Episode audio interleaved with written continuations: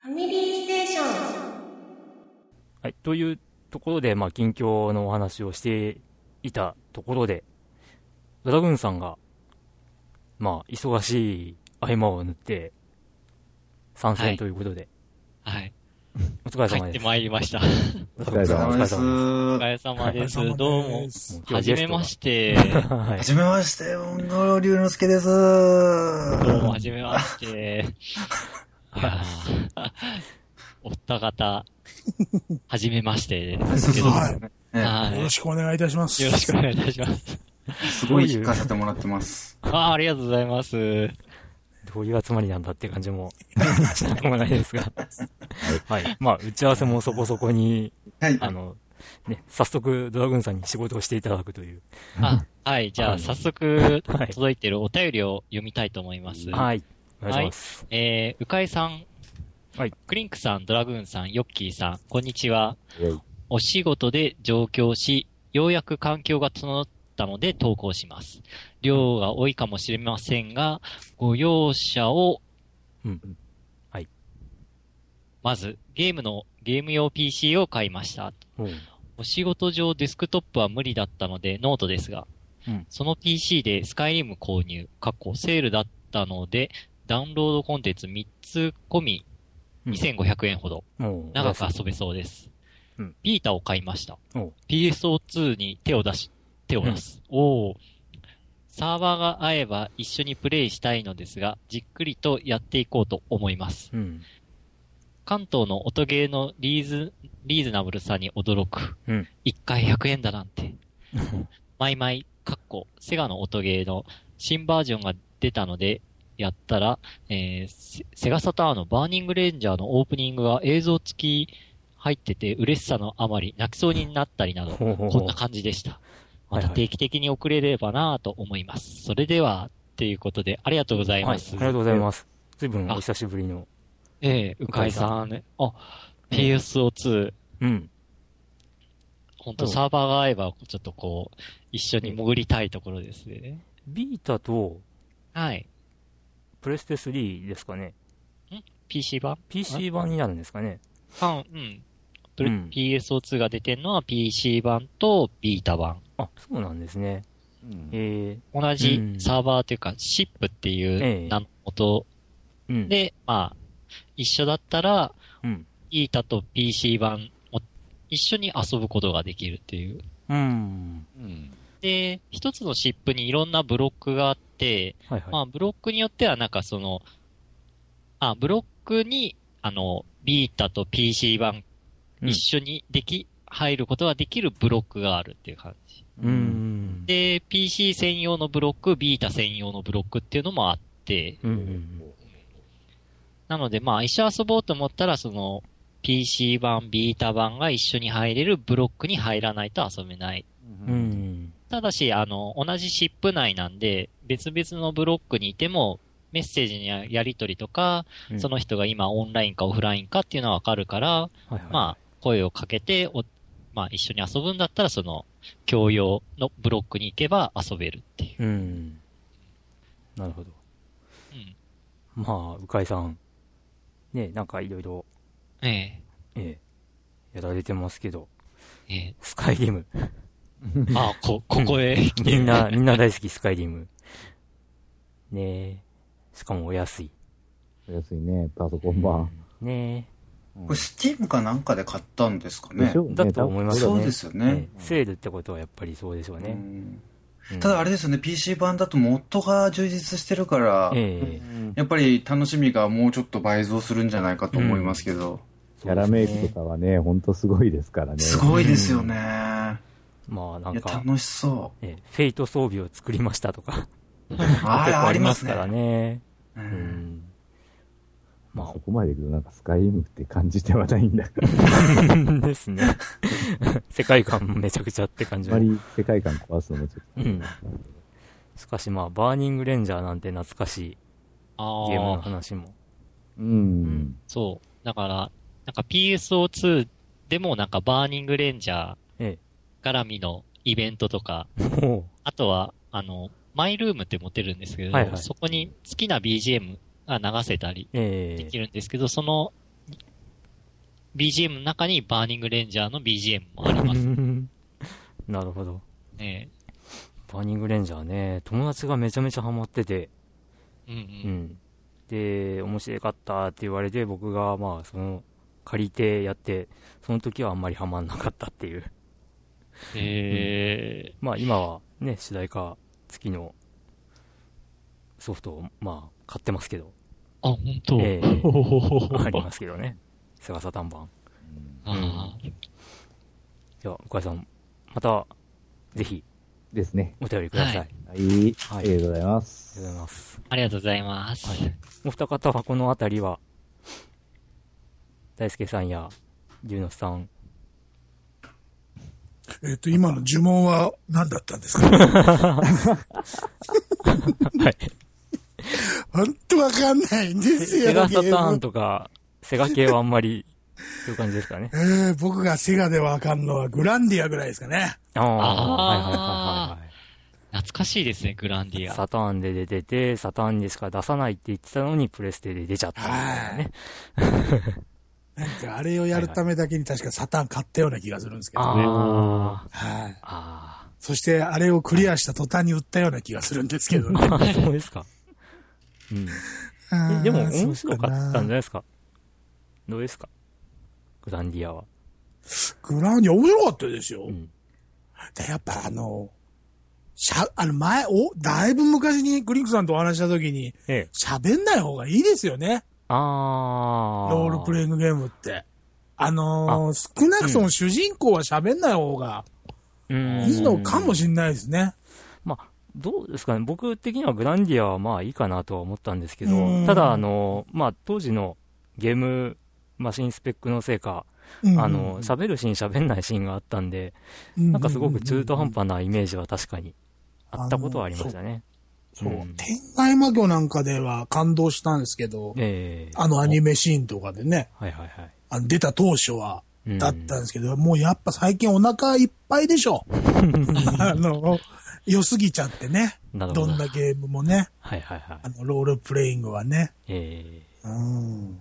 ああ、天外魔境、僕1と2しましたね、それ。ああえ外伝とかやなかったですかあ、外伝、あの、歌舞あ伎の、伝とか。歌舞。伎はいはいー。あはいはい、ありましたね。あれなんかやってたんですけど、よくええ考えたら結局クリアしてなかったなとお思って。おええまあ、歌舞伎伝うちに、どっちだっけ山口合併のですね。方かな、あれはやっ、うん。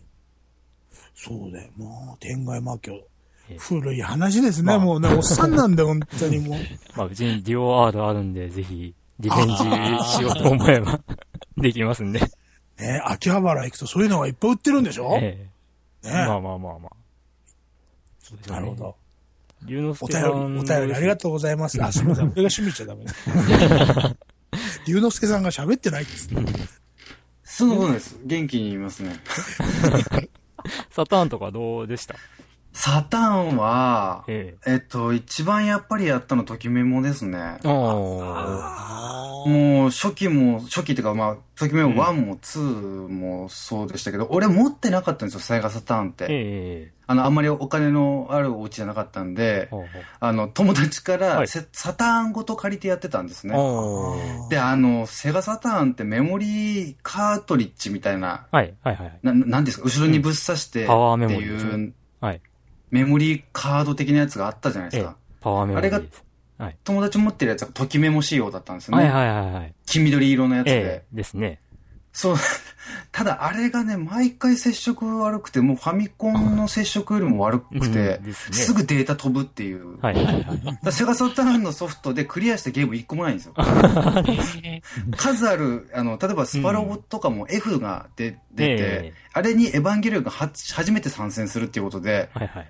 これはやらないかんと言ってうん借りてやったんですけど、え結局やっぱりそれがデータ飛ぶもんですか ら、セガサターンのソフトは何やってもクリアしたって記憶がないんですよね、そのせいで。え。ええであの、とでもときメモのあの黄緑のカートリッジがね、もう憎たらしくて仕方なかったです ね。いや、実はですね、サターンを最初から持ってる人たちの中では、はいあの黄緑色のカートリッジが一番いいって言われてたんですよ。 そそうなんですかそうなんですよ。あれもうぶっ飛んでぶっ飛んで藤崎しおりが全然落ちないっていう。 あれっていう。え、でも本や体っのとメ機モリ嫌で。直してくれたのにと思ったら、ええこのセガサターンの機嫌が悪くなっちゃって、すぐダメになっちゃうんですよね。あでも本体のメモリでできなかったですかね。本体のメモリだと、えっ、と、はい友達のデータが入ってたんで、借あー、なるほど。 りた方の友達がええ入れてたんで、なるほど。てめえはこれに入れとけって言われて借りたんですけど、黄緑のカートリッ ジ。それは残念な。まあ、接触悪くて、何やってもクリアできなかったですね。うん。で、プレステ2、えっ、と、プレステ1の方で、ときめも2は結局やることにし そうでてす、ね。そっちでやっと、あの、クリアとしきたとめくことができたんですけど、あー、なる ハほマどり。すぎて全キャラ攻略するっていう ことまでしましたけどね、こん素晴なとらしいきめきメモリアってこんなに面白いのって言って興奮して、あの、プレステ版で全員攻略したっていう思い出ありますけど、うん。セガサターンはすごい苦い思い出しかないで すね。ときメモは皆さんお通りになる道なんでございますかいや、ときメモがですね、はい意外と、まあ、ああいうビジュアルなんでバカにされがちだったんですよ。あ、いや、そうじゃなくて、で、そうじゃなくいやて、。で、やってみると、うんすっごいサクサク進む、いいゲームなんですよ。ゲームとしてすごくいい出来なんですよ。恋愛シミュレーションって一回もやったことないからわかんない。ああ。いや、あれ、恋愛シミュレーションというよりかは、高校うん3年間追体験ゲームみたいな、うんあ趣もあるんですよ。さんいいこと言いますね。いやいや本当そうなんですよね。ええだからなんか、もう普通に主人公がこう、まあ国語の勉強ばっかりしてたら、まあ文系のきうんキャラになるしっていうような、そんな感じの、まあとにかく、三高校3年間の間に自分がどれ、ど、どこを伸ばすかみたいなのを、最初はまあ適当に考えてやってると、まあその中に、まあ架空の、ですけど、女の子が現れて、みたいな。あの、だからもうい、いわゆる今のアニメみたいなことでしょうん、まあそうですね。ただ、あの、結構ストーリー性っていうのがあんまりなくて、あ、そう、うんあ、そうなんええですか出てき、て、まあその時に、その時にちょっとした、まあ、会話があって、それで終わりみたいな感じでへえ。ー。で、で、それでまあその、会った回数とかデートに誘ったとか、で、まあ、なんすかね、恋愛芸事じゃないですけど、まあ目に見えないんですけど、そういう、なんかこう、親密度が上がってっていう、まあそういうゲームなんで、ど。俺も、なんだっけ、ええあの、やたらあの木、木の下で告白するんでしたっけあれ最そう後。です、そうです。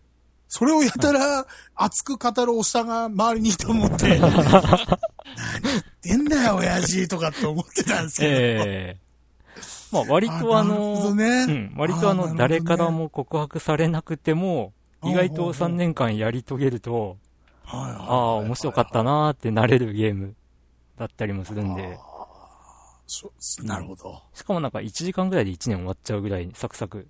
おー進んで意外とあ、そ、あ、そ、それ辺はなんだ、ロールプレイングとはまたちょっと違うんですよね。そうですね。うんうんうん。まあキャラ育てゲーになるんですかね。おーいや、なかなるかほ、いどや、いい、いい思い出話がいろいろ聞けてよか ったです。はい。はい。まあ、うかいさんありがとうございました。ありがとうございます話がだいぶ広がりました ね。はい。じゃあ続いて、はい。えっ、と、中ちゃんマンがごとくパクリ編って書いてあり ますけど、 はい。中ちゃんマンさんですね。はい。えっ、と、パチンコで5万円価値、オークションで 250cc のバイクを4万9000円で購入。えしかし、欠陥だらけでメンテ代に家の金を5万円も使い、嫁に呆れられています。あ中ちゃんマンです。 まあ、オークションってこんなことあるかな。ははいい。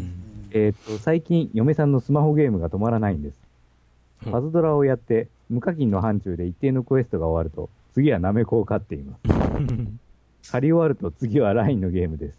うんその3つのゲームを暇があれば延々と繰り返しています。うんあれは完全にスマゲーの色です。少し前は Wii のオンライン対戦で、ドクターマリオが止まりませんでした。トータルの価値数は1万近いです。ル。もともとはサーフィンやスノボが大好きなアウトドアな嫁だったのですが、私がゲーム好きなので、結婚生活5年で完全に伝染させてしまったようです。責任を感じています。 えー前回の収録もお便り読んでいただきありがとうございました。ヨッキーさんが 3D ゲームに弱いとのことで、塊魂で吐き、コールオブデューティで吐きの件を聞き、うんああ、わかるな。俺も三半期間が弱くて子供の頃、アフターバーナーで吐いたな、と思いながら、いやま だいいな。うん はい。最近はゲームボーイカラーのドラクエ1、2をやっています。1はクリアしたのですが、2の改善の財宝が見当たらず足踏みしています。うん明らかに浅瀬の部分があるはずなのに見当たり ません。ファミコン版とでは仕様が違うのだろうか。子供の頃2のクリアを挫折し、心にぽっかりと穴を開けたままおっさんになってしまったので、今その埋め合わせをしています。うんおっとまた長文になってしまいましたね。そういえばドラグーンさん、PSO2 のフレンド登録の件、しょぼしょぼですがぜひよろしくお願いしますと。おううん前回の収録で同じサーバーならフレンドカードの交換ができればということでおっしゃられてたので書いておきます。というわけでまあ書いているんですけど、これはまあちょっと、 うんあ、えーそう。読み上げる場合は編集ピーヨンよろしくお願い します。かっこマシンガン音でもか。あの、めんどくさいんで読まないってことですい。ません。それではまた何かあればお便りさせていただきます。ガンダムユニコーンに夢中な中ちゃんマンでした。ジークジオン。はい。ありがとうございます。ざいます。ありがとうございそまうす。、中ちゃんマンさんとこう、やりとりしたんですけど、こう、シップ6なんで、同じサーバーじゃなかったんで、残念ながらカード交換ができませんでした。あーなる ほど。はい。えーというわけでなんかいろいろ書いてますね。そうですね。えっ、と、ドクターマリオ、Wii でオンラインで対戦できるんですね。うーんへえーと思ったんですけど、まあ、あとは、あれですね、あの、あの、酔う、うん。ゲームに酔うってので、アフターバーナーで吐いたなってのは、なんか、若干物理的に酔ったとか、そういうことじゃないのかなと思ったり、普通に動く状態だからね。動くあ筐体の、大型なの筐体ですよね。うんアフターバーナーって、あの、そう昔のやつ、うん乗り込んで。え最高でしたね、あれねえ。うん。と思ったんですけど、もしかして中ちゃんマンさんは家庭用ので酔ったのか なもしかして。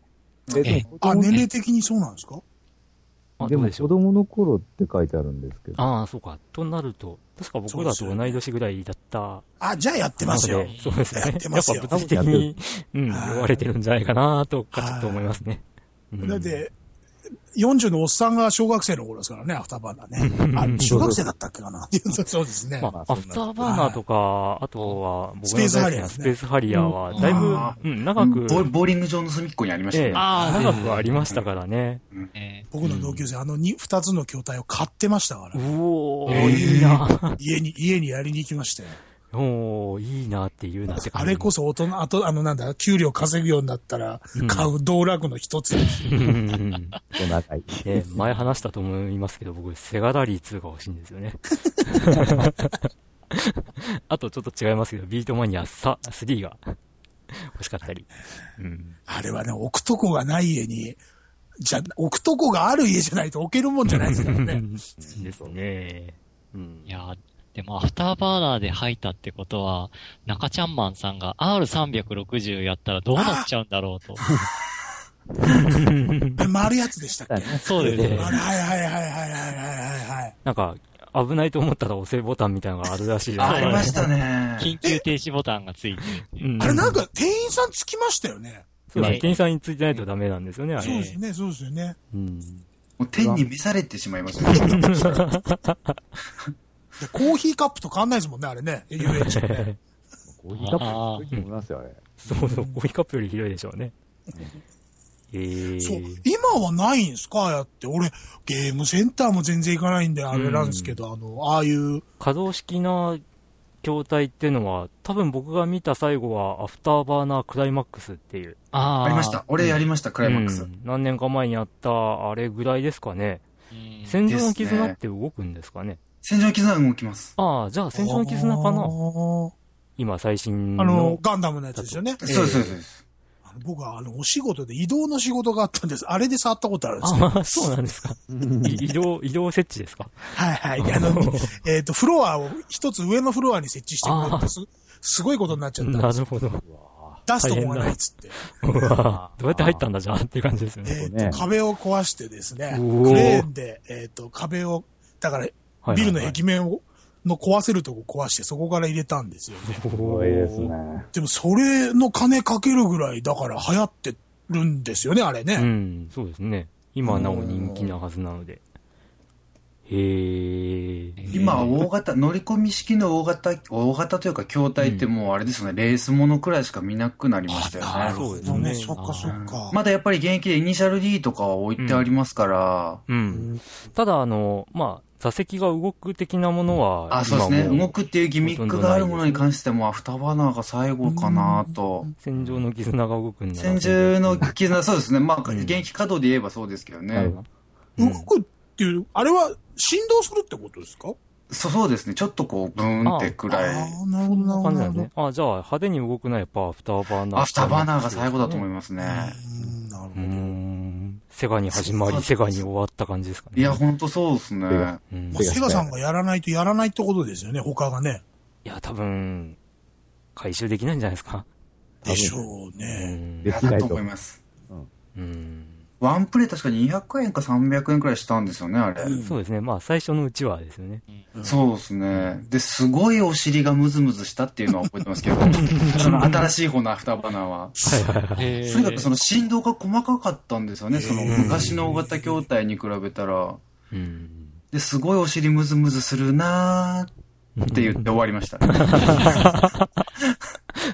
まあ、そうですね。あの、360とか、プレステ3で、やってましたねダウンロードであれもやりま出したましたけど。うん。ね逆にお金が取れそうな気はするんですけどね。お、あの、うん俺なんか全然そのゲームセンター行かないんでは、ああれなんですけど。多分、今だと、い今だったらやっぱり、ああいう筐体を増やすべきなのかなとも思うんですよねう。んあの、多分、昔はこう、ゲーセンに行かないと、あの、まあ、クオリティの高いゲームってなかったそっうてですね。いはいうはいはい。ただ、それがまあ家庭用がどんどん発達していって、で、まあ、アーケードに引けを取らないゲームができたんで、まあ、行かなくていいかって思われてるんで、まあ、音ゲーとか流行ってるわけですから、ああいうのってやっぱ、現地に行って、専用筐体とかでやらややりたいっていう人が多いからはいはいでしょうはから、まあ、そういったね、特殊な筐体があれば、うん興味持ってみんな行きそうなんですけど、い。お音ゲーってあれでしょあの、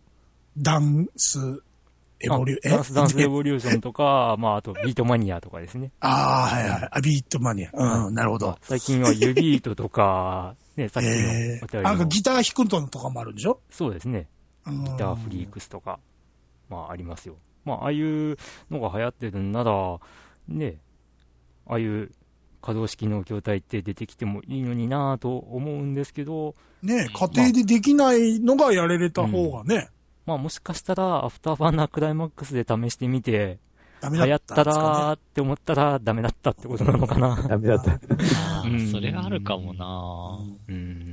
何がいいんでしょやっぱそっか、そうすると、ね今宣伝でもやってますけど、この手軽なその奥さんがハマっちゃうようなうん課金的なゲームの方が手っ取り早くてやっぱ面白いんですかね。うん、まあ、い今の子たちっていうの、今の子じゃねえのかなどうなのかなでも今の若い人たちすごいなんか合理的な気はしますけどね。なんかそういう大型筐体に乗ってやるよりも家でダウンロードして、うんこれできんじゃん同じゲームって思ってるんだと思うんですよね。うん。そうだよな。まあ、そんな中で、3DS の、ね、スペースハリアーなんて、なかなか面白いギミックありま したね。えあれで出てんですかそうですね。ジャックベン出てんですか、で、あの、まあ、画面も若干こう、動くようになってるんですよ。あ筐体のような感じで。で、3D 機能を入れると、意外と、あ、飛び出して見えるんですかうん、まあ、飛び出しては見えないんですけど も、まあ、割とあの、こう、体が動く感じへになるんえ。で、もう、あれもめいっ子に3台ぐらい買ってやったんですけど、目がやられちゃってもう、よくやるなとかって思ったら、こんなの使ったことないよとかって言われて、ああの 3D 機能ってやつですか、あ、うんう。んまあ、もあし、の、機会が、機会があれば、ねスペースハリアー、ぜひ。取り返してこようかな。まあ、ね、ヨッキーがやらなくなったという、ね、あの、携帯ゲームああ。にハマっていらっしゃるような。まあ話し、てパズドラならまだやってる人多いでしょううね。ん。あ、バズドラね。うん。あ、パズドラはまだ一回もやったことないですね。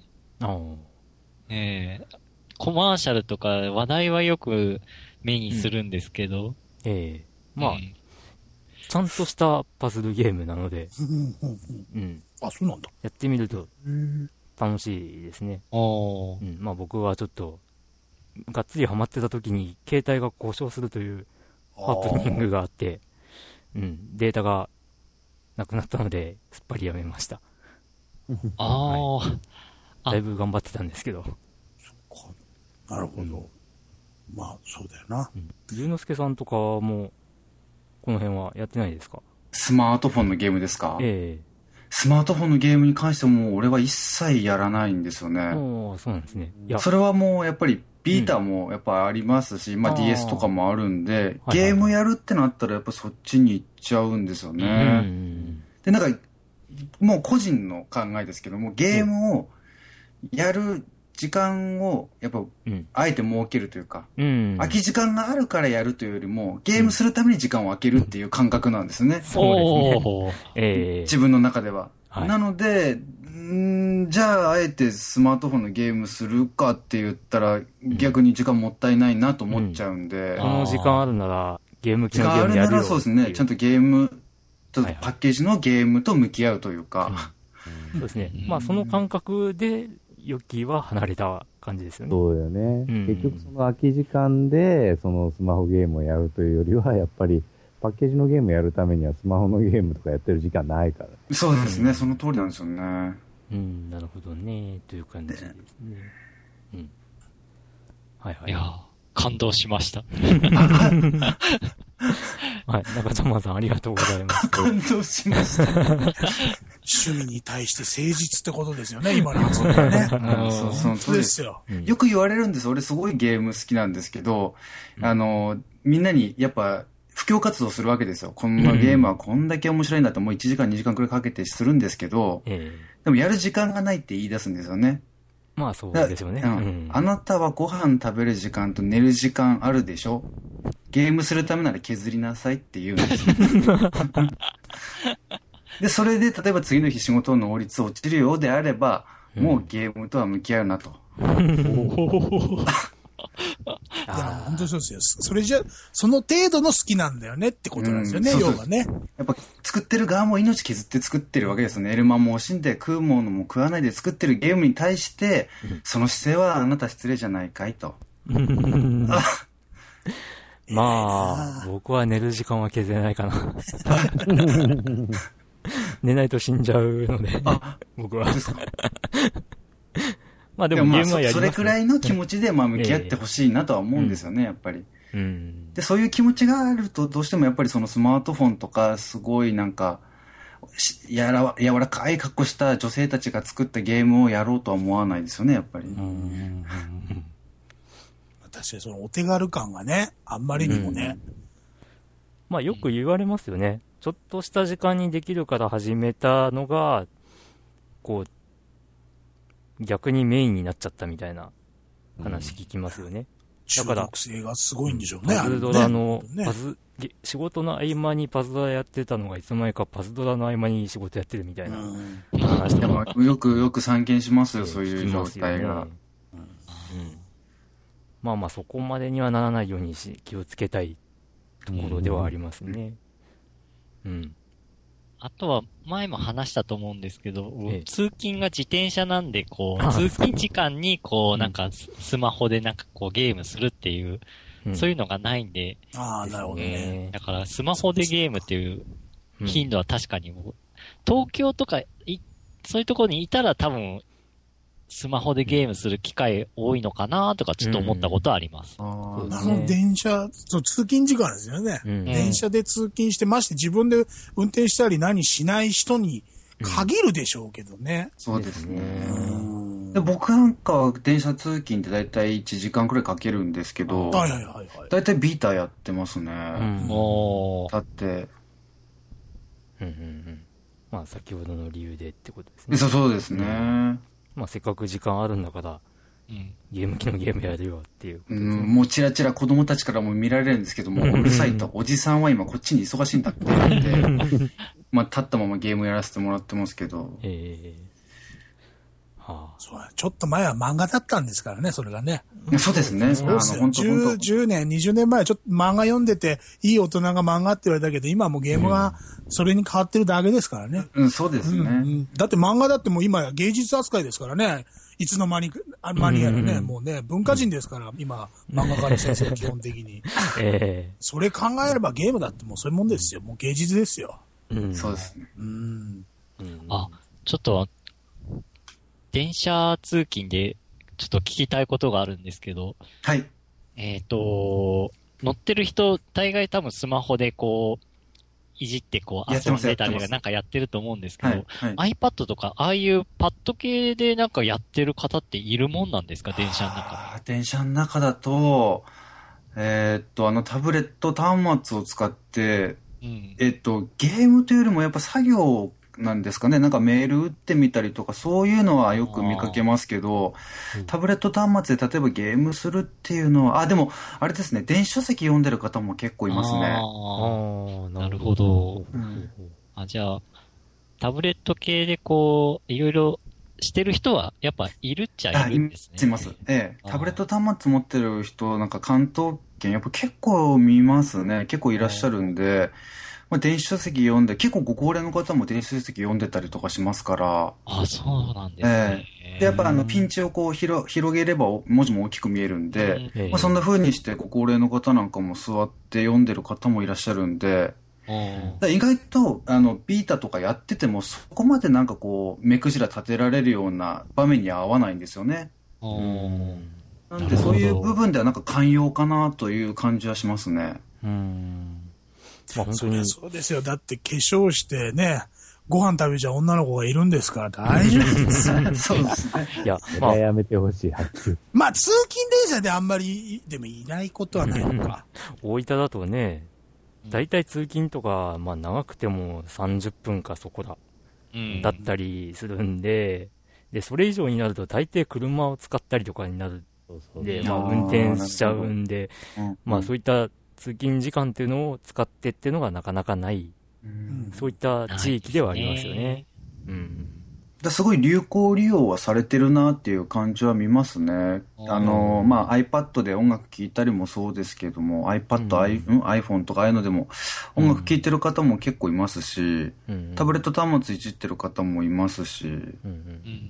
うんんうん、結構皆さん、あの、朝忙しい時間でも有効に使ってらっしゃるなっていうイメージはあります。ううんん。おすごいですもんね。あの、コーヒースタンドとかで、朝っぱらから MacBook みたいなの広げてやってる人いますもんね。あ、いましたね。ねえ。えあなたたちは、だから今、あれがいわゆる、あの、なんだ、ノマドさんとかっていうことなんですかそうですね、ノマドワーカーなんだと思います、ああいう方って。でもなんかスーツ着た人も中にいいらっしゃいますよね。優雅に。あまあ、だからフレキシブルシステムってやっぱ最近多いんですか ?IT の会社っていうのは。あの、好きな時間に行って、好きな時間、あの、時間だけ仕事して帰ってくるみたいな方も。えーああ、いい結構ありますね、関東、関東圏というか都内の方は。ほうほうほうほうん。う。まあ、なんかあのもう近郊のスターバックスだけど、この時間にそんな悠長にコーヒー飲んで、え会社はって思うけど。うん。まあ、朝からね、スーツの人パチンコ屋に行ったりとかもしますからね。それはね、あの、ね、あの、あの、雨降って仕事にならない僕なんかみたいなブルーワーカーは特にそうですけど、それはわかるんですけど、あの、スターバックスとか、じゃあの、スターバックスじゃない、あ、スターバックスか。ああいう店舗の、なんかとこでね、優雅に朝のんびりしてる人って、スーツ着て何やってんのかなと思って。あ、そう、そういう仕事なんだろうなと思って見てましたけど。まあ仕事じゃなくて普通にネットサーフィンしてるかもしれないです。 うーん。まあ まあ。まあまあ、そういったところで。はいはいはい。まあ、あと、中ちゃんまさん、ね、あの、ドラクエ2の浅瀬は、まあ、ぜひ、攻略を見て、やられるといいと思います。なんか、そこで詰まってるのはもったいないんで、悪霊の神々ですか、そうですね。そうですね。ああ、なるほど、うんなるほど。はいはい。はい。じゃあ、ありがとうございました。はい。ありがとうごあざりいがとうございます。ます。はい。続いて、で、続いて、ピコバスマンさんから。はいうん。えー、お三方ご無沙汰しております。職場が T カードの元締め、かっこ多分、の会社に落ち着いた僕です。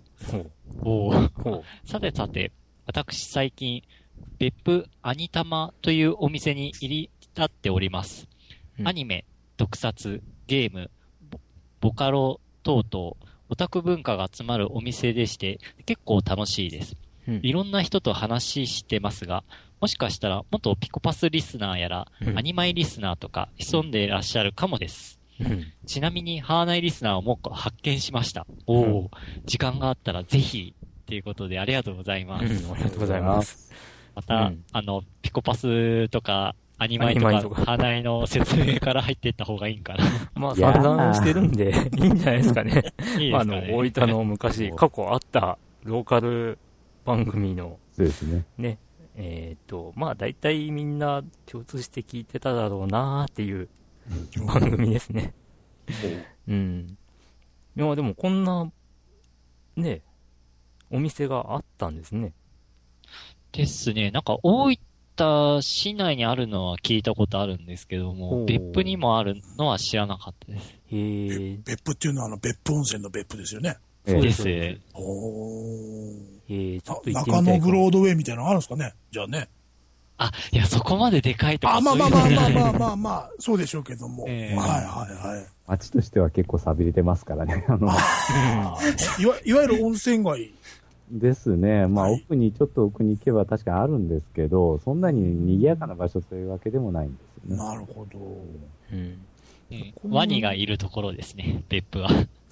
何 がいいでしょう。もう面、白 そっか、温泉ですもんね。だからこっちでいう熱川ワニ園ですね。はいは いはい。まあ、じゃあワニ地獄なんですけどね。 ワニ地獄。あ、なるほど。地獄巡りの一つなんですよ。あええね、某、某居酒屋でなんちゃらさんでもいじられましたけど、あ。あ、なんか言ってましワたね。ニがワニがはいはいはいはいクリンクさんが喜んでって言われて、はいはいはいまあおすすめはしましたけどね。はいな るほど。アニタマってなんかこう、今公式サイト見てるんですけど、うん。よくわかんないんですよね。よくわかんない。いやー なんか、8時から営業、水曜日定休で、料金システム男性1500円、女性1000円。ともに90分おつまみワンドリンク付き。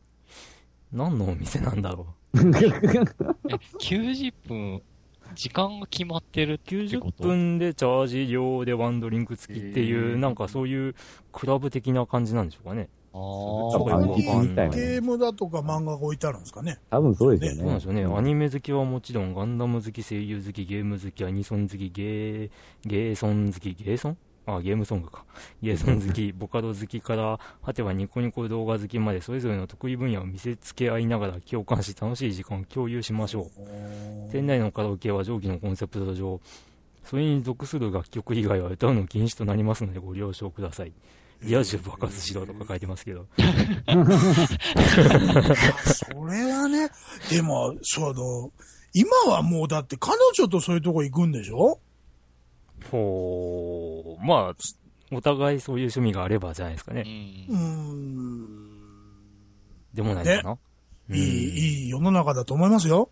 私はう。んと コスプレに関してっ地て方いでう。なんかそういうコミュニティを作れる場所があるってすごい羨ましいなとは。うん。僕も地方出身者なんですけど、やっぱりそういうお話をするコミュニティってなかなかなくて、うん。なんか身内でこう、悶々とした話をしてるだけで、全く第三者に、俺こう思ってんだ、このアニメこう思ってんだとかって言って、そのレスポンスが返ってくるっていう場がなかったんで、うん。なんか仲間内だけでこう問題解決して、はい、今日も会合おしまいみたいな、なんかすごい童貞をこじらせたみたいな集まりが、夜な夜な開催されてましたけど、なんかそういうね、全然知らない人と集まれる場所があるっていうのは羨ましいなとは思いますけど。うん。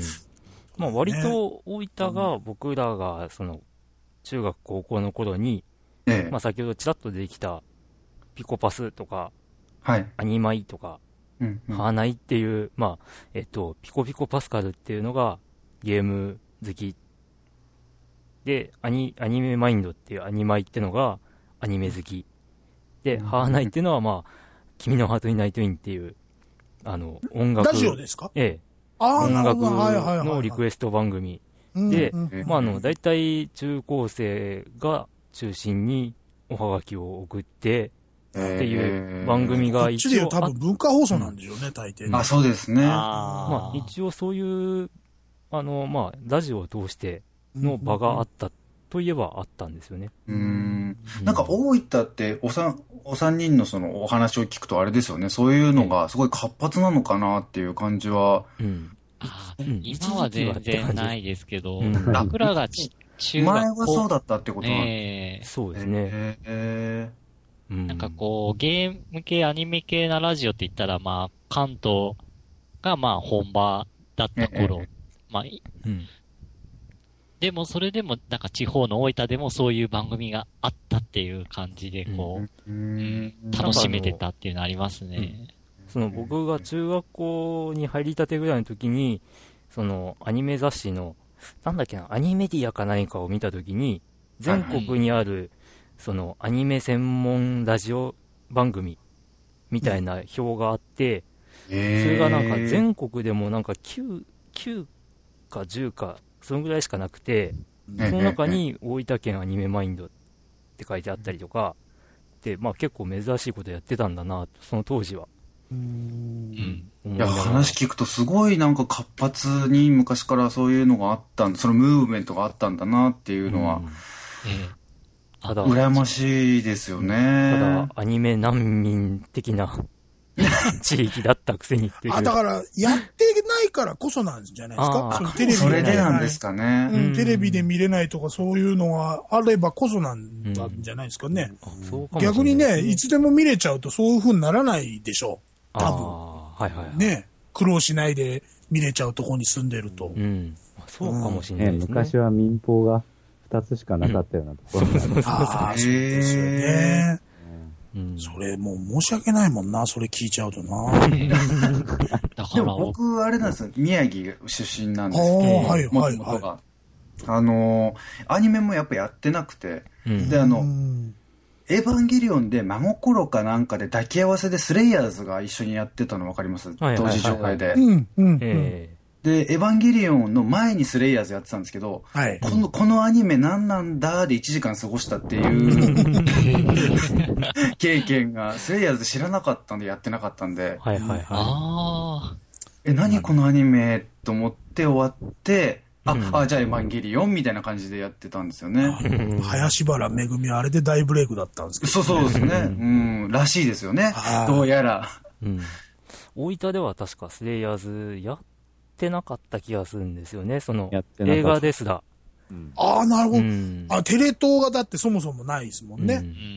まあ、ただあ、あの、まあ、当時、うーん、まあ、あの、ライトノベルって言葉がなかったんですけど、フはァンタジー文庫かなんかい。うんはいはいはい。で、まあ、スレイヤーズっていうのがあるよっていうのは、ままあ、結構人気だったといえば人気だったんで。そうですね。富士見書房でしたっうんけ知ってたりはしましたはねい。。富士見ドラゴンブックですかね。そうあ、そうですね。富士見ドラゴンブック。うんただやっぱそのメディアとのすごいズレがやっぱりあって、アニメージュとかに載ってるアニメが、うちの地元ではやってないっていうのが多々あったんですよね。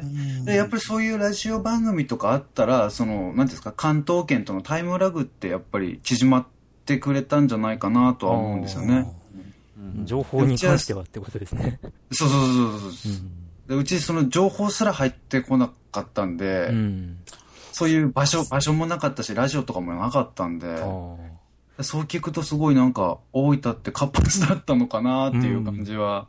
実際そうですね、アニメマインドの中で、まあ、不定期だったと思うんですけど、その関東にこう引っ越してるとか、仕事の関係で行ってる人とかから、ええまあ、あの関関東のアニメ事情みたいな、そういう報告とかがあったりとかし なるて、ほどなるほど、なるほどええ今こういうのが流行ってますよみたいな、ちゃんとしたコミュニティができてるんですもんね、そうやってね。ありました。うんちょっとなんか中心と都県と一緒に盛り上がれるっていうのはやっぱり、うちもエヴァンゲリオンも1年後くらいですからね、アニメ始まったの。あでも放映開始したのが。大分もそんな感じでしたね。そうですよね。レンでタル、も、うん、レンタルで。前情報としてなんかそのラジオとかで知ってればなんかこう、よっしゃみたいになったんですけど、俺夜はいは中いテレビかけたら急にやってて、え、な、な、な、な、な、何このアニメって言って、 見たっていう記憶があるんですけど、大分だと半分ぐらいこうレンタルで出て、うんで、その頃に早朝にやってましたね。あー早朝土曜日の早朝にやってましたね。え5ー、時一半休さだかんの時間6で時すぐらい。ね。うちの地元では一休さんしかやってなかったんですけいど。や、でも、大分もそのぐらいの時間帯に一気さんやってた気がしますね。でもあれはあの時間帯にやるアニメじゃなかったですけどね、5時半からだったんですよ、本放送。ああ、夕方です朝ね。夕方の。要は、は東京12チャンネルがずっとそのまで、あのー再放送してたんですよね。いろんなアニメの。ああ。はいはい。そのちょっと前までは。えあの、エースを狙えじゃなくて、だからあの、うん。えーアタックナンバーワンだとか、それこそ昔の懐かしいアニメみたいなの、はいはい。ずっと再放送してて、それで、えーっと、新作のアニメをやるようになったんですよ、その時間帯に。ポンと。えーっと、6時から7時までか。だはかはら。はえは。うんあ、ごめんなさい。6時から7時だから、6時半ぐらいからやってたのか。えはいエーヴァンゲリオンって。どっちだったっけ ?5 時半か6時半だったと、ど、6時だったと思ったんだよな。まあ、夕方だったってことはいですはいはね。だから今みたいにニュース番組をやる時間じゃなかったんですよ。ほうほうほうん。で、あれも、だから、最初のうちはやっぱあの、ウルトラマン好きが騒いだんですよね。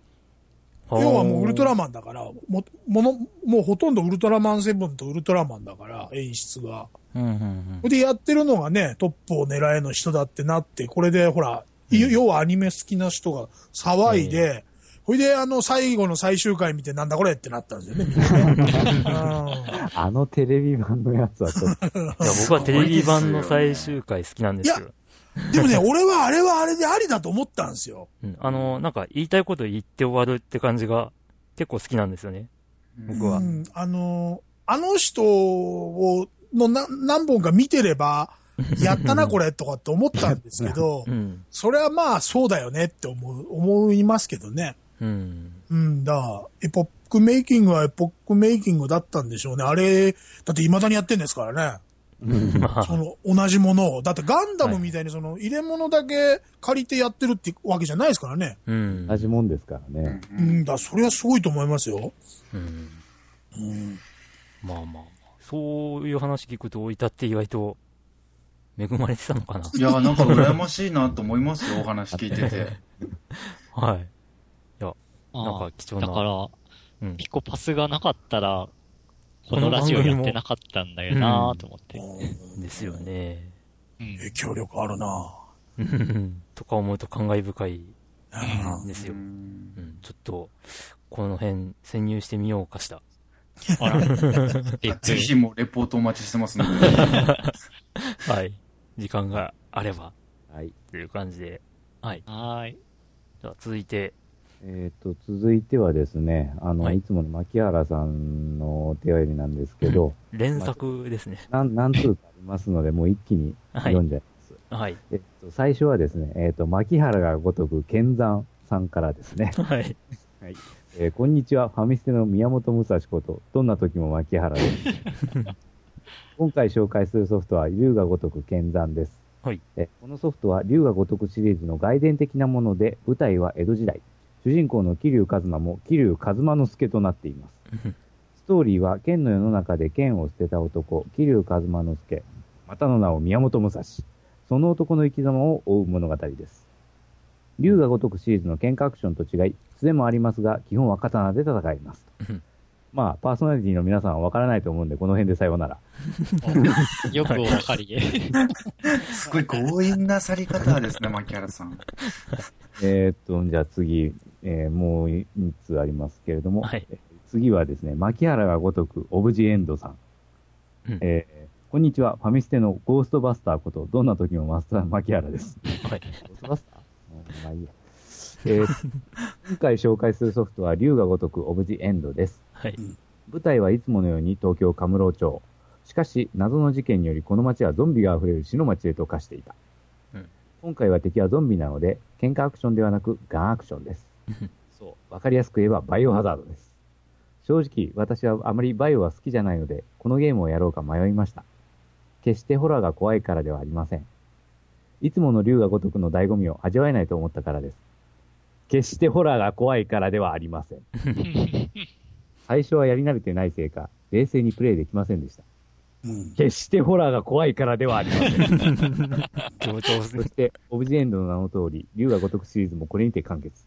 わからないゲームのレポートだったと思いますが、長い間ありがとうございました。また会う日まで。牧原がごとく、かん。あ、終わっちゃった。終わった。で、終わっちゃったと思ったらまだあるんですよね。これだからどっこい。えっ、と、牧原がごとく5、夢叶えし者さんからですね。 まあ、内容はなんとなくもうそこで読めるという。また会いましたね。ファミステの竜が如くこと、どんな時も巻き上がる。 はい今回紹介するソフトは、竜が如く5、夢、叶えし者です、うんえー今回は東京、大阪、名古屋、札幌、福岡の主要都市を舞台に大暴れします。モデルとなっている街はいつもの歌舞伎町。竜が如く2でも出てきた道頓堀、かっこ、阪神が優勝したら飛び込むとこ。堺、 かっこ、SKE の略。 略って。どっ略ちあれえー、すすきの、かっこ、なんかやらしそうなとこ、うんガス、かっこ、屋台が出てるとこ。 ああ、間違ってはないな。そしてゲーム内容は主人公、桐生一馬が、まあ、いつも通りなんかのごたごたに巻き込まれます。なんかの。お約束やね。で、えー興味を引くようなことといえばゲームセンターで、サターンで出たバーチャファイター2、そして太鼓の達人ができます。へでは、この辺で今度こそ本当に終わりです。うんと書いてあるんですけど、PS って書いてあるんでね。PS、竜が如くをやってるため、AKB149 分の1の攻略は147人で止まっています。クリア回数は264回なのになぜ2人抜けてるんだろう。それはカードを集めるために1人最低3回クリアを目標にしているからです。3回クリアしたメンバーからのデートの誘いは意図的に断ってます。というわけで、推しメンのマリコ様のお誘いも断ってます。ちなみに、マリコ様は5回クリアしてます。断ってねーって。さすがはや。はいい。、ありがとうございます上。からマリコですね。すごいですね。まあ、あの、中洲もなんかやらしそうなとこで合ってるような気もしなくもないっていう。いや、全部、全部やらしいとこですよ。あ まあまあ、そうなんですかね。はいはい、竜が如く美しいですけれどうも。ん。うんまあ、残念ながら、えファミステ面々 は、龍が如くは本当に 詳しくないので。 どうですか龍之介さんとか。まあ、俺はシリーズ1と3までは普通にやってたんですよね。おー。剣山をやってなかった。ちょっとああのー体験プレイをさせてもらったんですけど、はいはい。まあ、な、なんですかね、ワン、ツーはすごい面白かったんですけどね、お話としても、あの、昔のなんか、まあ、や俗に言うヤクザ映画みたいなええのオマージュがふんだんに盛り込まれてて、はいまあ、あの、それをプレイできると面白いなっていうのと、あとは、うん街が、本当にあの、歌舞伎町そのまんまなんですよね。おおいいい実際に行った時本当感動して、ー。おーあの、、カムロ町のあの、なんていうんですか、入り口のアーケードのところ、はいはいもうはいまんまなんですよね。えーあ、ここだと思ってすごい感動したのはうん覚えてるんですけど、ただやっぱりお3とかあと4、5とかなってくるともうコピペなんですよね。なんか内容としては。あーもう同じことをなんかなんだかんだごたごたに巻き込まれてっていうので、で、そのごたごたの巻き込まれ方も1は、1、2くらいまではまだ結構ドラマチックな感じだったんですけど、結構もう3くらいから割と強引に、あの、桐生一馬が 巻き込まれて、本当はあの、コナン君状態なんですよね。お前いるからなんか起きんじゃねえかみたいな。 まあ、だ から、トラさんですよね。あ、まあまあまあ、あそーうそうですね。よく言えば寅さんですね。うんうん、そんだなマ感ンじ。ネ、そう、マンネリ化していけばもっと、同じこと、やっぱもう誰、飽きられようと売れなかろうとずっとやることですよね。あ多ー分ね。なるほど。あのークリエイターの方がね、へあの、顔出しして、ほら、俳優さんやったりすると、良くないことが多々あります けど。はいあのでもね、実写版龍が如くで出てます からね、はい名越さんは。あの、三池組ですからね、あの方はねそ。うそうですね。そうなんですねゴズ、ゴズ側です、ゴズ側。どう見ても AV 男優ですよね、あの方ね。本当に。昔はあんなじゃなかったでゲしーょムを作る人あんな真っ黒でなんですか いやいやいや。あれはもう本当にイメージ作りでしょ。ねえ。ほんとびっくりしちゃった。組長って、あれ、この人誰だっけと。あれでモンキーボール作ってるわけですからね。ああ。どうなってんだ、セガって思いますけど。まあいゲやームとしてはでもよくできてるなと思いました。結構街も広くて、うんあのー例えば、あの、箱庭ゲームで言えば GTA だとかが有名だと思うんですけど、まあ、あそこまでは自由度は高くないにしろ、なんかやりたいことをいろいろできて、俺感動したのは、まあ、あの、ユッキーさんと一緒でちょっとパチンコとかもするんですけど、うん。あの、 えっ、と、龍が如く2で、アラジンエースっていうスロットが昔あったんですけど、それが実際にできるんですよね。あうーんまんまで。でそういうのとか、なんか遊び要素も結構あって、面白いなとは思います。あの、松屋とか、まあ、松清とか、実際にある店も使って、まあ、いっぱいお金もらってんだろうなとは思いますけど。なんか逆に今度そこがメインになっちゃいましたよね、あれね。な、そうです。それもあるんですよね。うんなんかそっち側によって、なんかお話がすごい、なんか存在になってしまったというか、うん。ファイナルファンタジーと同じような感じがする。ああ、そうです。あの、匂いとしては一緒だと思います。うん。なんか、やり込み度を増すために、その、その、付加したんだろうけど、それが逆にノイズになってきちゃちゃったんでしょうね、多分ね。そうですね。うんで、好きなからやれゃいいってもんじゃないっていうのは、その、ゾンビの回と、その、時代劇の回ですか。あれもだから、ね、その、好きだからやったんでしょ、多分、ご本人が。そうですね。それが多分メインなんだと思います。あれは。うんだけど、その、ファンにしてみれば、あえれ、えってなるんでしょ うね。え、ガンこれアク、ションやりたいのこれじゃないんだけどってなるんで刀しアょクションにガンアクションっていうう。ね。ううんん。それは他のゲームでできるからってことですもんね。うん。ちなみに今、名越さんが関わったゲーム今調べると、ええ。まあ、バーチャレーシング、あ、そうそうそうデです。ーそトうなです USA、うあん。えー、とね、ドラグーンさんが並々ならぬ思いのあるスカットレース。ああ。ちょっとそのレースゲーム3つとも俺やってるよ、しっかり。まあ、あと、スパイクアウトシリーズとか、ああ、 F0 スパイクアウト。うん F0 の、まあ、アーケードうんと、あと、まあ、F0 のそのシリーズですね。うんうん。 GX うん。うん。まあ、あと、J リーグプロサッカークラブを作ろうセブンの、まあ、クリエイティブマネージャーとかもやってるという。あうんあ、結構。まあ、最近だとあと、うんうんバイナリードメインとかね。うんうん。だああ、からまあ、ちゃんと、ちゃんと仕事はしてますね。 ちゃんと仕事はして ます。あれは、あの方は、その、ゲームもプロデューサーさんになるんですかね役割的なところは、多分。えっと、最初のうちはまあ開 CG、発者ですよねうもちろ CG んデザイナーとしてう。ん、うん、うん、うん。で、デイトナ USA を初プロデュース作品。ああ、もうそこからプロデュースなんですね。うんだから、その、いかがわしくなるんですね、どんどんね。あの、プロデューサーさんは基本的に皆さんヤクザですもんね。もう、そうじゃないとダメですからね。うん、なるほどな。そこから変わっちゃうんだな。コナミの、あの、小島さんになりたいのかなってちょっと気ああ。、はするんですよね。小島監督みたいな、ああいうポジションに収まりたいのかなっていう感じは。ああ、まあ、もしかしたら、こう、ね、重役からの まあ、あのうん、し指令というのもあったかもしれないですね。うん意外とセガってそういうとこあるんで、ああ、そうなんですね。あゆの、か専務ってやつですね、じゃあね。あのスト2が流行った時に、ええ。あれっぽいゲーム作れっていう指令が下って、あーバーチャファイターができたとかですね。まあええ、そういう緯。経緯があって、あれが出来上がった。えうん。え。そうそういいう話があるん。で。あでも今あれなんですね。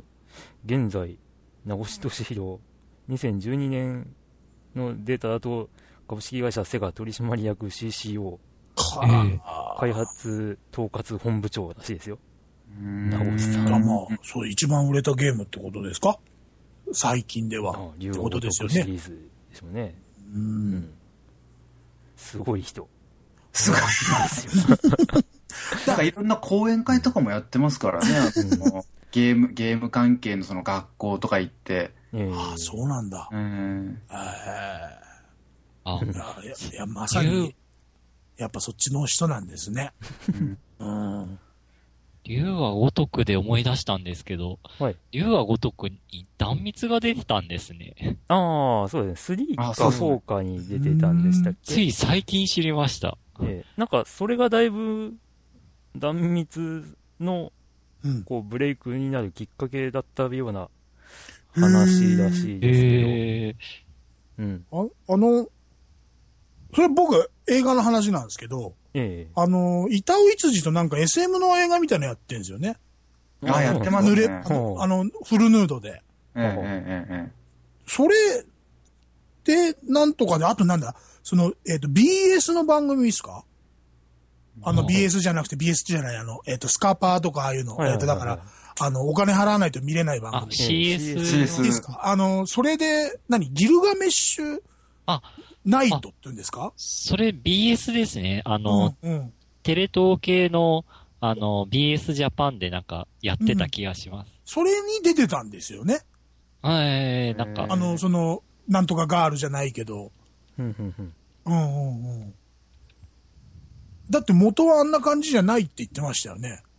おデビー。ュー当時っていうんですかあ、あのよくありがちですけど、ああいう芸能人の方えね。うんううんんあ、キャラを作ってるっていううん。感じ。いや、本当はあっちだったのが、元は、その、普通に売ってたのかもしれないですけど。う。うんうんんうんあの、結構真逆の人多いじゃないですか、だって。うんう。ん。本誌を出した方が売れちゃったみたいな人もいれば、本誌を出したら売れなくなっちゃった人もいるから。あーうんそう、龍が如くはね、そうですよね。仁義なきとか見てると本当面白いですよね。うん、やっぱそういうとことなんかリンクするようなお話とかがあったりとか、まあサイドストーリーで、あ、これなんかの映画で見たなーなんていうのもあるんで、まあそういう見方すれば面白いんですけど、やっぱ3以降になってくると割とストーリー強引かなっていう。うんなるほど、なるほど。で感覚としては、あの、語弊を恐れず言うと、本当シェンムーみたいな感じなんですよね。ああ、いやいや、まさにって感じですよ。な、なかなか話が、うんこれだけ言うと膨らみますね。はい、牧原ごとくさん、ありがとうございました。ありがとうございます。じゃあえー続いて、ボンビーさんうん。こんにちは、ボンビーですはい。久しぶりにお便りします。今やってるゲームは Wii U のピクミン3です。Wii U はソフト不足が囁かれて、現在自分が持っているのはマリオ U と任天堂ランドのみ。今回の、えーピクミン3が3本目のパッケージソフトとなります。うんピクミン1、2をプレイしていなかったので、自分にとっては初ピクミンになりますが、とても楽しいです。3人のプレイヤーキャラを個別に動かすことで作業を並行してできたりするのでストラテジーっぽい要素もあります40分ぐらいがゲーム内での1日なのでずるずると長時間プレイせずにメリハリがついておっさんゲーマーにも優しいですということで、おー。うん、ありがとうございますありがとうございます。ピクミン3面白そうなんですよねうん、もう発売されたんですうんね。されてますよ、うんされた。うん、ピクミン。あれ、引っこ抜かれてってやつですそうね。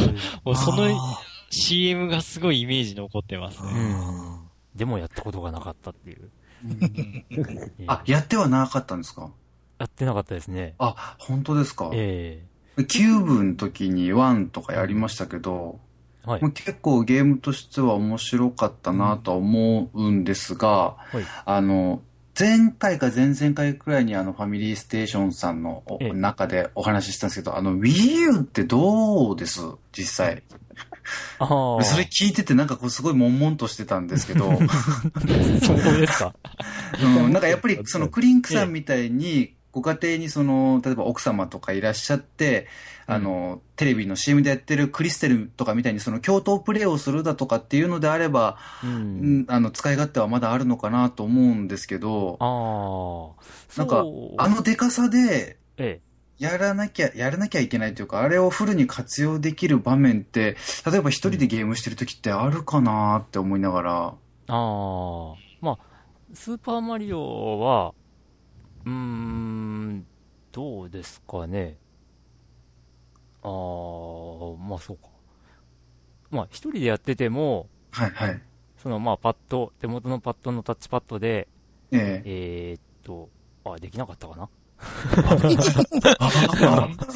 怖い怖い。うん。ーやっぱ、ファミリーがついちゃうからね。 どうしてもねん。まうんあ、そうですね。そうなんでしょうね、多分ね。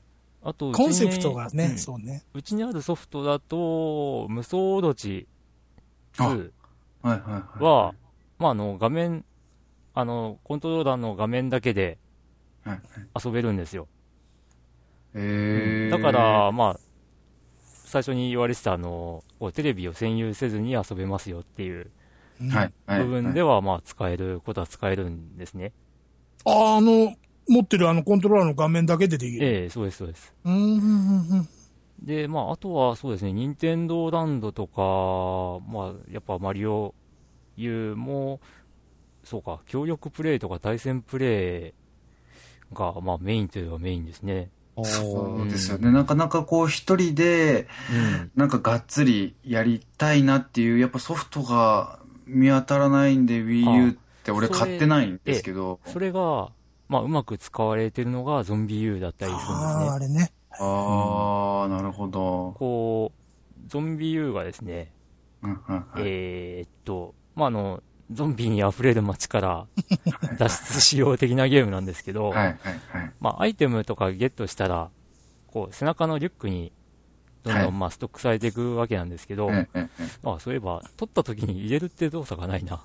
で、あ まあ、アイテムを使おうと思ったら、そのバ、リュックから出さなきゃいけないんですけど、ーはい。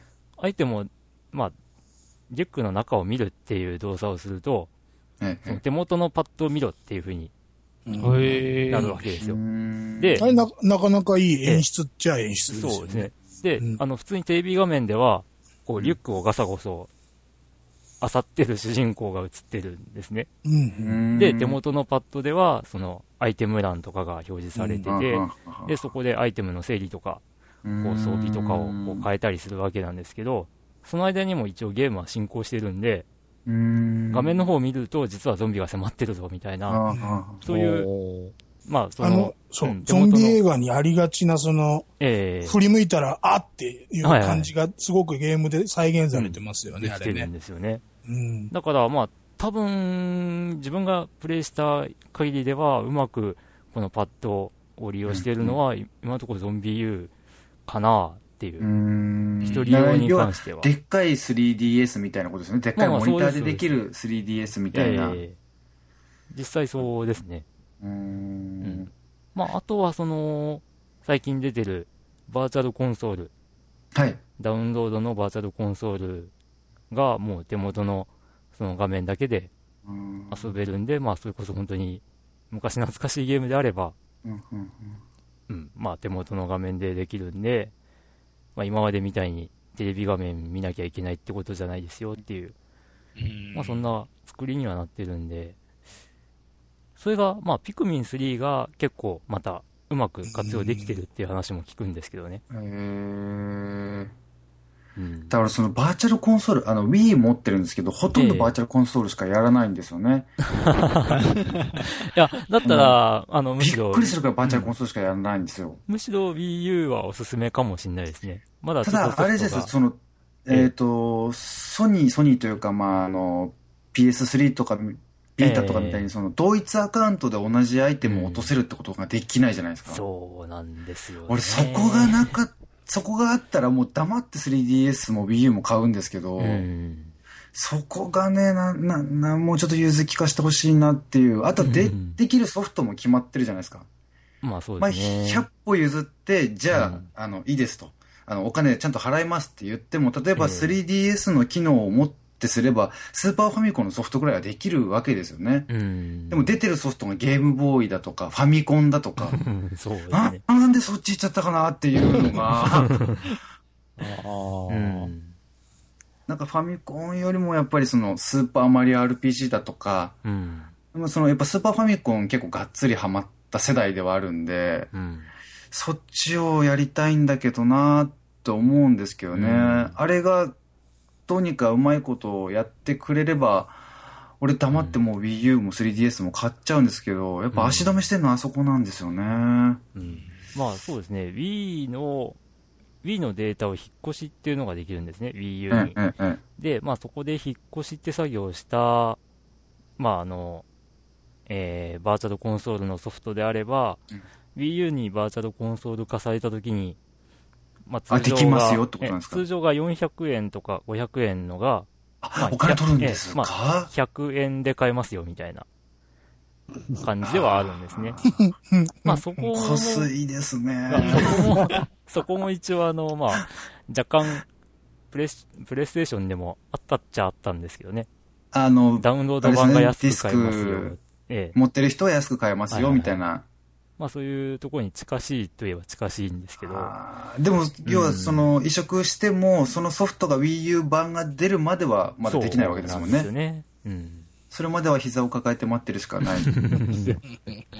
あその辺の対応はやっぱり確かに遅いんですよね。そうですね、レスポンスが悪いなーって気がしますよね。うんまた、まあじゃあ、す次世代機がまた出ちゃうんじゃないですか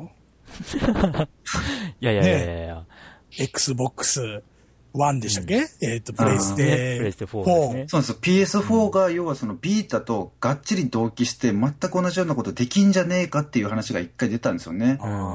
いや、あー、ダメダメ、Wii U 死んじゃう死んじゃうって思ったんですけど、じゃああの、でもなんかそれはもう同期しませんっていうのはもうアナウンスはされてるんで、うん。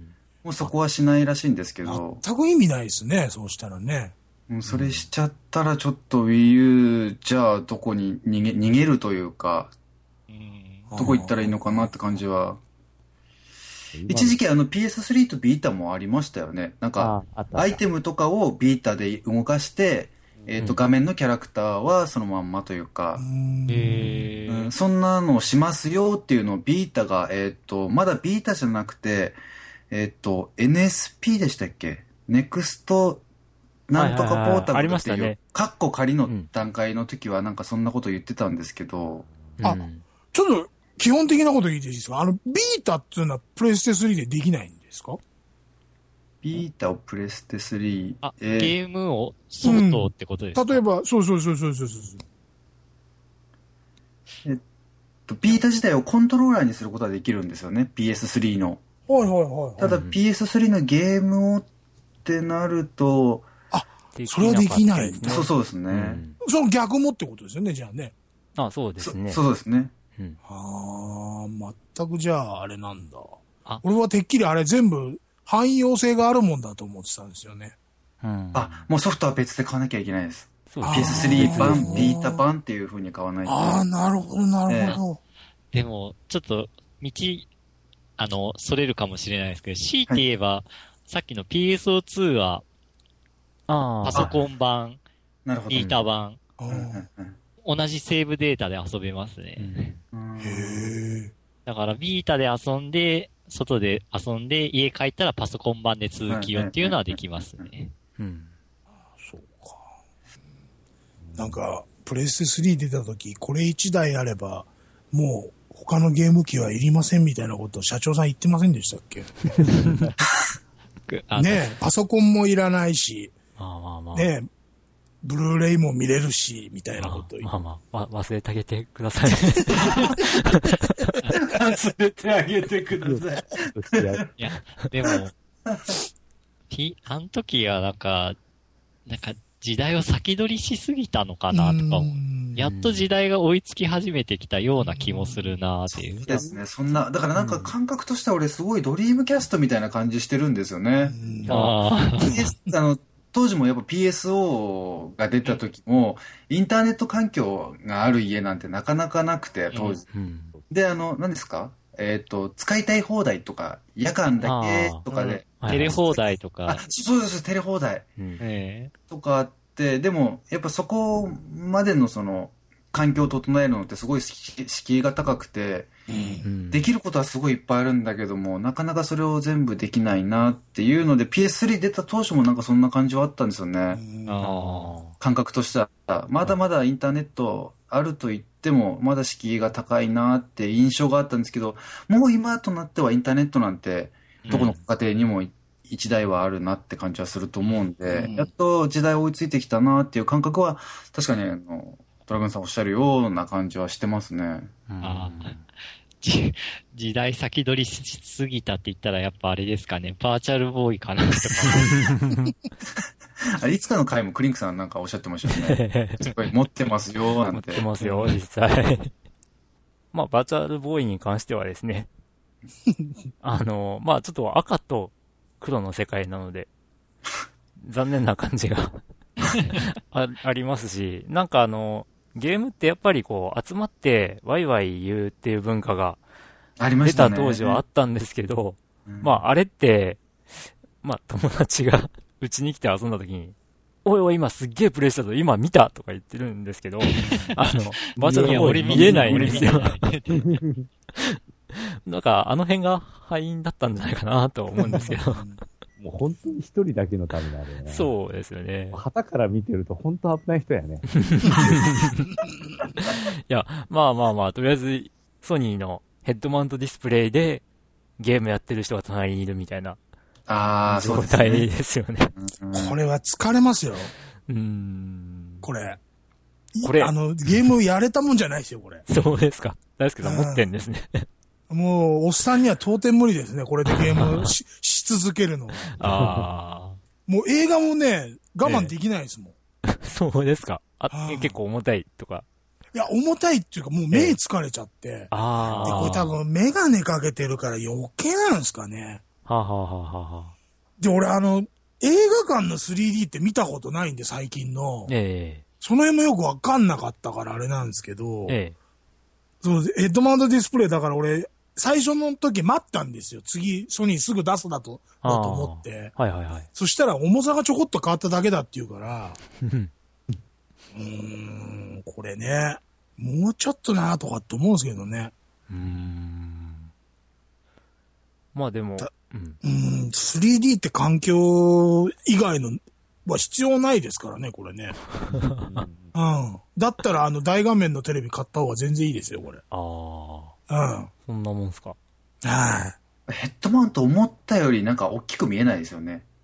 割となんか近くにあるなーって感じあのーそう画面そうがそう、画面が近づいてるっていう印象の方が、うーん。ただう肉眼で大きいモニター見た方が全そ然うそう。ーん。あの、画面全体にが、その、ディスプレイになってればまだよ良かったのかもしれないんですけど、上下にあるんで、うんだからね、そんなにその、すあの、みんなが思ってるぐらいに、その、バーチャル空間が広がってますみたいな絵じゃないんですよ、見た感じが。前にでっかいスクリーンがありますっていう、うん。そんな感そう、じ。仕切りが見えちゃってるんで、はいはいはい。え うん。あれが、例えばその、全面スクリーンみたいになってれば、もうちょっとそういう風に感じるんだろうけど、おーそれは多分無理なんでしょうね、多分ね。うーん。うん。で、その、3D のその視野の関係上、多分それができないんだと思うんですけど、うんうんうんうん。そんな、そこが改善されちゃったら、でもそしたら、でもな、そこまでしてゲームって、そうか。 うんまだソードアートオンラインみたいな世界はまだまだ先ですよ。うん。ああんなのはやっぱり無理なんだろうなーって感じします。あれつけてると。 ね、あの、ほら、えっ、と、去年あたりにあの、目が見えなくても、その電子的に映像に結びつけるみたいなのが成功したってありましたよね。ああ、なんか、ありましたあの、ね。要は義眼じゃないですけど、その、ええまだまだ白黒でぼやけてんのかそんな綺麗にえ映、あの、何、脳が認識するほどの映像はできないらしいですけど、でも、ね、人間の脳に直接、そのカメラをつなぐみたいなのが成功しましたなんて言ってるから、ああと10年するとね、もうだって来年宇宙でしょ再来年宇宙旅行って。に2015年って言うと再来年ですか再来年ですー。ね。ね。もはいうあのね、岩城光一が行くやつ。行くやつですよね。そうですね。あれ15年ですもんね。そうです、そうです。うん。あのライブドアの元の社長さんとかね、あそうですお堀江さんじゃなくて、あの、はいはいその後になった社長さんとか行くみたいですけど、あっという間なんですかね、そういうのもね、でもね。いやだーそのうちみんな首筋にこうやってプラグ刺すんじゃないですか、こうやって。あ、マトリックスですか。うーん。そうなっちゃうともう、ね、うーん。なかなか難しいもんがあるんでしょうけど、うん。みそれにみんなね、憧れてたけど、実際になってみると、これじゃないが多分出るんで しょうね。まあまあまあ、そうでしょうね。ね、大抵ね。 これじゃないメカ的 なうんものになるんでしじゃょあうなねん。かそういうふうな本当、うんあの、本当に時代を先取りしすぎたのか、あさっての方向に行っちゃったのかわかんないようなね、うんうんうんのがいっぱいあるんだけど、どうも俺が感じるに Wii U もなんかそっちの方向に行っちゃって、 うーん。いやいやいや、まだだ。まだだよ。 まだ終わらんよっていうまだ終わらん よ。とりあえず、任天堂ソフトがある んで、任天堂のゲームしたい人は買うんですよ。任天堂のハードって本当任天堂のためだけだけだからな、ほとんど。ん。うんまあいつになったら、あそんなもんの、どれでも全部できますみたいなのが出るんですかね。ですよあでもね、あの、なんちゅうか、バーチャルコンソールの話が出てたけれどもー、うんはい。そういえばさ、あの、サテラビューってかあーなって思って、俺。スーファミの時ですよね。うん。うん。あれ、微妙だったとは思うんだけど、そのうんバーチャル、あの、違う、あの、サテラビュー自体がね。うん。だけど、なんかいろいろね、あの、気になる作品もあるしさ、うん。ファミコン探偵クラブもそうだし、うんファイアーエンブレムもそうだし、結構なんかいろいろ出てんだよね、あのううーん。ん。確ファイアーエンかブ、レムのやつは確か、あと、なんかリメイクされたやつが確かあったはずだけど、うそんの、うん。でもファミコン探偵クラブとか、 あれだけだもんな。ううん。はいはいはん。い。うん。まあちょっと難しいんかな、そういうことになると。うん。どうせリメイク版で出てるでしょっていうのもあるしね。うんはい、じゃあ、ちょっとここではい。悲しいお知らせ が、 はい。お疲れ。ほんとすい、うんあれでしたね。えブタグンーちさょっんがと、駆逐してきますんで。収録前に お約束したえーワードが出ましたが、あ、くちくちく、くちくですか なんか言言えて なかった。ブタグンさん が、あの、ちょっとそうそう 巨人と駆逐の時戦い間にに行なくっ、くちくの時間。宿の時間って。なんか、鬼畜って言った方が いいや。いや、鬼畜じゃないですよ。鬼畜ですから。はい。まあ、あの、今日は、ね、遅くまでお仕事して、遅くまで収録に参加して、お疲れ様でした、本当に。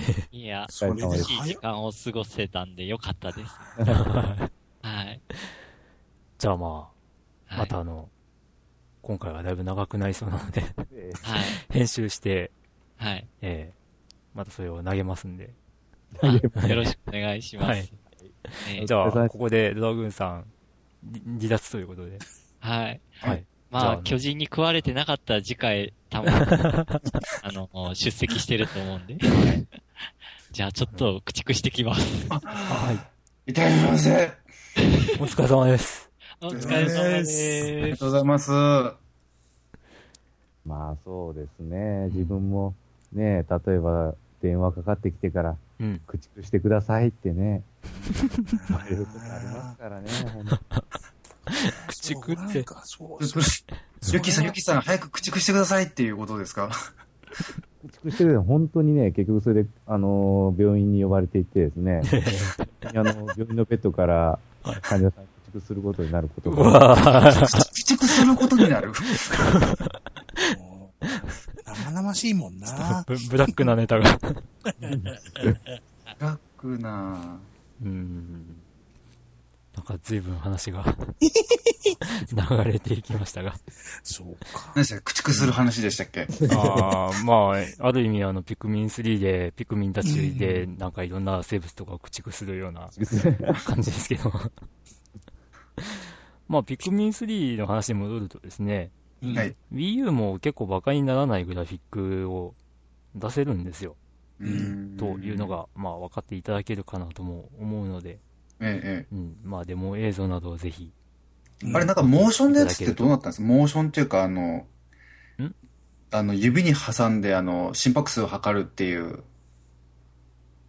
ーんすごい。 2011年か12年かの E3 の時に岩本社長が発表しましたよね。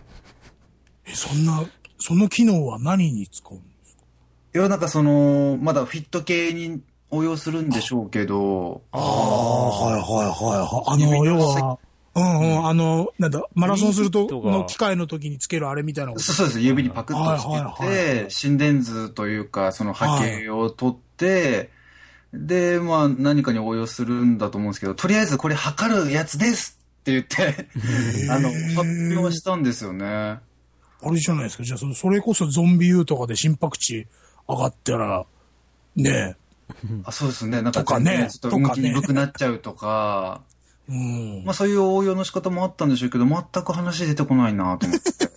心拍数測れるだけだもん。そうそうそうなんで す。っていうか、まあ、医療現場には昔からありますよ。うんうんうん。い要はパルスオキシメーターですよね。そうですそうですうんうんうんそっかそっか。それをゲームに使って、それを使ったゲームを作んなきゃいけないですもんね。そう、それをなんか応用してっていうことなんでしょうけど。うんまあでもいい、いいいんじゃないですか。あの、任天堂、任天堂って割と、ありままあそういすうとよ。こありますよね。あファの、ミ手コン袋のやつとかもあったり、ああ、あれは、あれはアスキーグかローな。ブか。グローブ。はいはいはいはいはい。まあただあの、ロボットとかもファミリーロボットトで、何でしたっけうんねね、あの、いや、ロボットで。ロボットありますよねああ。とか、まああと、光線銃とかも、ありましたもね。う割とだから、初期の光線銃は作品じゃないです、かなんかもうちょっとなんかその洒落たの出てこないですかね、いろんなとこで。うん。なんかもうちょっとガンコントローラーって力入れてもいいんじゃないかって僕的には思うんですけどね。ああ。あでの、なんかアほメリカじゃ売れないらしいんですね、冠婚って。あなんかそうなんだそこら辺が。あの、アメリカ人ってすごく合理的で、あの、とにかくポインター使うゲームって全部マウスでいっちゃうらしいんですよね。で、冠婚って売れないから、まあ、作んないんじゃないかって話ですけど。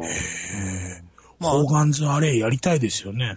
うんでも、あと、あれなんじゃないで すか、やっぱ。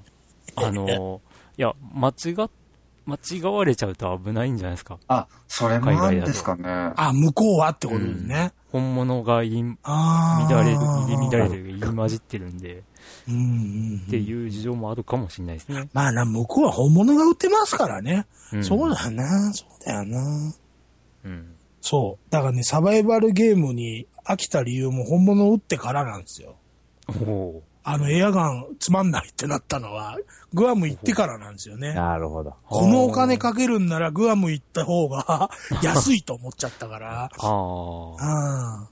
いろんな装備揃えて、ええそれこそ山の中行ってね、や時る間おとか金も考えたら、グアムでね、旅行代金払って鉄砲ってきても大して変わんねえなと思って。うんうんうんそうそうそう。そう。ってなったんですよね。そなるほう。どそれは言えてんだよな。うんうんサバゲーは、そうですね。まあ、あれは、あれはある意味、その、キャンプしてるようなもんですからね、アウトドアでね。うんうん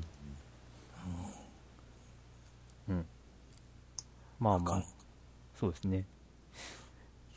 まあ本当、うん、あの、周辺機器に関しては、うん。まあ、任天堂はいつも結構やらかしてるぞっていうことで、 やらかして。割とね。そでもそれを形にして商品にするってことはやっぱすごいことですよね。うん。そう売れる売れない関係。でも、さすがに今、マーケティング取って作ってんですかいろんなもの。どうでしょうね。うん。わかんないま。あ、だから、 あの、Wii の時に WiiFit なんてのがヒットしちゃったり、うんうんしてるうんんでうんまあ、うちにもありますけども、うんう。うんんだから、その辺で結構、何が当たるかわかんないぞっていう考え方もあるかもしれないですね。え、だってあの、ほら、えっと、クリンクさんとわ、あの、なんか、え、ヒカルさんとことお話しした時のあの、ええ。あの、なんだっけ、キネクトの、はいはい。あの、ほら、いろんなことできるわけでしょあれ。ええ、できます、ね。で、あれ、いろんなに対応でき、させられるんでしょそれこそさっき言ってた、あーあのーはいスカイリムもあれでできるわけでしょできそうでますす。ね。はい。あの、その、なんで、なんでしたっけ呪文唱えるんそうででしたすっシャウトですね音。声けでうそん、うん。で、あの、あんまりその、芳しくなかった、ドラゴンボールも、そうなんですよね。うんうんうん。 はいはい。反応が悪いんですかあれ、あんまり。いやよろしくないんあんまでりすよねよく知らないですけど。うう。ん。うん。もうちょっとね、ああいうのをね、やれれば。うん。まあ、確かにその家が広くないとできないって、その家が広くっていうか、そのゲームをやる場所が広く場所を取れないとできないっていうのがあるのかもしれないですけど、うんもうまあタッチパネルになってきたから、そのうち空間パネルになりますよね、嫌顔にもね。ああ、いや、だから、あの、キネクトって、うん。奥行きと、あと、えー温度とかだったかな光を、まあ、感知するわけなんですけど、へ紫え。外線センサーでは確かあるはず。あのーまあ、いつだったか NHK であった、なんかゲーム革命みあたーいやってましたな番組で、うんキネクトの開なんか発軍機事技は、術を応用してみたいな話ですよね。で、なんかその、赤外線か何かをこう、真正面にあ、要はモーションセンサーなんで飛すよばねし。て、で、うん。で、それで、あの、まあ、その、センサーの帰りとかで、うんえっ、と、どのくらいの距離にあるのかとかっていうあのの、を。目測するっ感てことですよじるっねて。ことなんで。機械の方がうね。ん。だから、あの、まあ、空間に、まあ、モニターとかを出すのは難しいかもしれないですけど、うん。まあ、空間をさ、に、まあ、見えないにしろ、疑似的な、こう、コンソールみたいなのは、うん、やろうと思えばできなくはないのかなっていう気もしなくもないですねどこ。だっけ今作ってんですよね、うんどっかがね、それね。見えるように可視化できるやつ。ああ。うん、それはできるかもしれないですね。うん。あの、あの、家電芸人でやってましたよ、劇団一人が。あうんあ。あと、、あれですよね。あの、パトレーバー2でうん。あったあの、こう、えっ、と、車のああ、前のウィンドウにこう、あれは、照なん射するっか、ていうのはできるらしいんですけど、実際にあるんですよう。ん。安全問題としてあれはまずいだろうって 言って。あれ当時、押井さんも言ってたんですよ、やった本人が。ああ。これいや商品化できないっつって。それがですね、なんか最近買った雑誌にですね、やるって言ってました。うそういったものが出るっていう情報が、うん、んうん。あるんですよ。なんだっけ、当時なんだっけ、あれ、ええあの、デザインの時に、ええトヨタだとか、いろんな会社の人に、例えば、この、デザインのライン作る時に、川森さんだっけデザイナーのあの、マクロスなんかの人。あの人なんかと、その、も、えっ、と、やる時にそういう話を持ってって、ええでもこれ実際これ、フロントガラスにその情、位置情報とか投影しちゃったら、ダメだよねってなって。危ないよねって。うん。ただ、今でもあありますよね。フロントガラスにそのナビ情報の簡単な、うんうんうん。ああの、カロッツェリアが出してるやつですよね。うんうんうんうんそういうのがありますよね。まあ、あとあの、おその当時はやっぱお金がかかりすぎちゃうからダメっていうのもあったんでしょうね。うんあれ、うん。だけど今現状あの、そのディスプレイ自体がね、その技術的にどんどん追いついてきてるから、薄くしたり、その、ああいうものに投影する技術なんかもできてきたから。できますからね。ねえ。うんうんまあ、だから、あと何でしたっけあの、えっ、と、キーボードがそこになくて、うんうんうんうんうんえっ、と、テーブルとかに、まバーチャルをキーボードってやつでしょそうですね、キーボードをなんかこう、あー映像として映し照射映してやるやつですよねで、それをこうはいはいはいはタいッチしたらキーボードになるっていう。うんうん。だから、あの、まあちょっと実際に空間に映像を映し出す。うん、で、それをタッチするんじゃなくって、ちょっそうとですはいはいはいはい手前にこうなんかガラス的なものを置いて、はい。で、そこに映像を照射して、それをこう、タッチするとかっていうのは、まず先に出てきたりとか、アップルでもありますよね、確か。あるんですかね。アップルのコンピューターでなんかあったと思うけあど。ーなんかそれ、あの、なんだええ、ギズモモードかなんかで、 の、サイトでやってたような気がすうる。ん。だからまあ、意外と、こう、昔夢見た技術っていうのは、なんか、どっか国家で目指して作られてはいるのかなっていう。そりゃそうっすよね。だってみんな漫画だ、アニメ見た人はそれと同じもん作ってるんです から。いつかは、いつかはそれっぽいのが出てきますよ。うん。うん。そうです。ピクミンの話から、言うから。まあ、Wii U に行ってって感じですもねう。ピクミンとあの、引っこ抜かれてしか全 然。あれ、売れましたよね、あの歌ね。売れましたね。うん。ただ、ヘイゲヘイーヘイム、とかに出てましたもん。ピクミンのゲームで、まあ、龍之さんはやられて、まあ、お分かりだと思うんですけど、はい。意外と乱暴なゲームですよね。乱暴ですね。そうですよね。すごいです。だって頭引っこいて本当に投げちゃうんですもん。投げ、投げ、投げつけて倒すんですよね。そうです。投げつけて 倒す。で、食べられて死んでくっていう。なんかあれ、サラリーマンみたいですよ ね。本当に。ぼまあ、あの、ね、まあ、司令官がいて、ね、神 目線のゲームですよね。どう見ても。それでピクミンたちはいいんだろうか。急ブラック企業ですね、サラリーマンとした ら。いや、本当そうです。もう笛吹いたらもうピッツで整列するんですもん。で、それをぶん投げてくるんですよ、どんど ん。なんだかろわう。いそうに。え、かわいそうです。という視点で見ると、なんかすごい、すごいゲームだなと。そう、哀愁、哀愁がありますね。あの、あの歌はぴったりだったんですようね。んうんそうですね。じゃあ、はい。ボンビさんありがとうございました。 だいぶ話は違ったような気がしますが。未来の話に。えっ、と、じゃあ次が。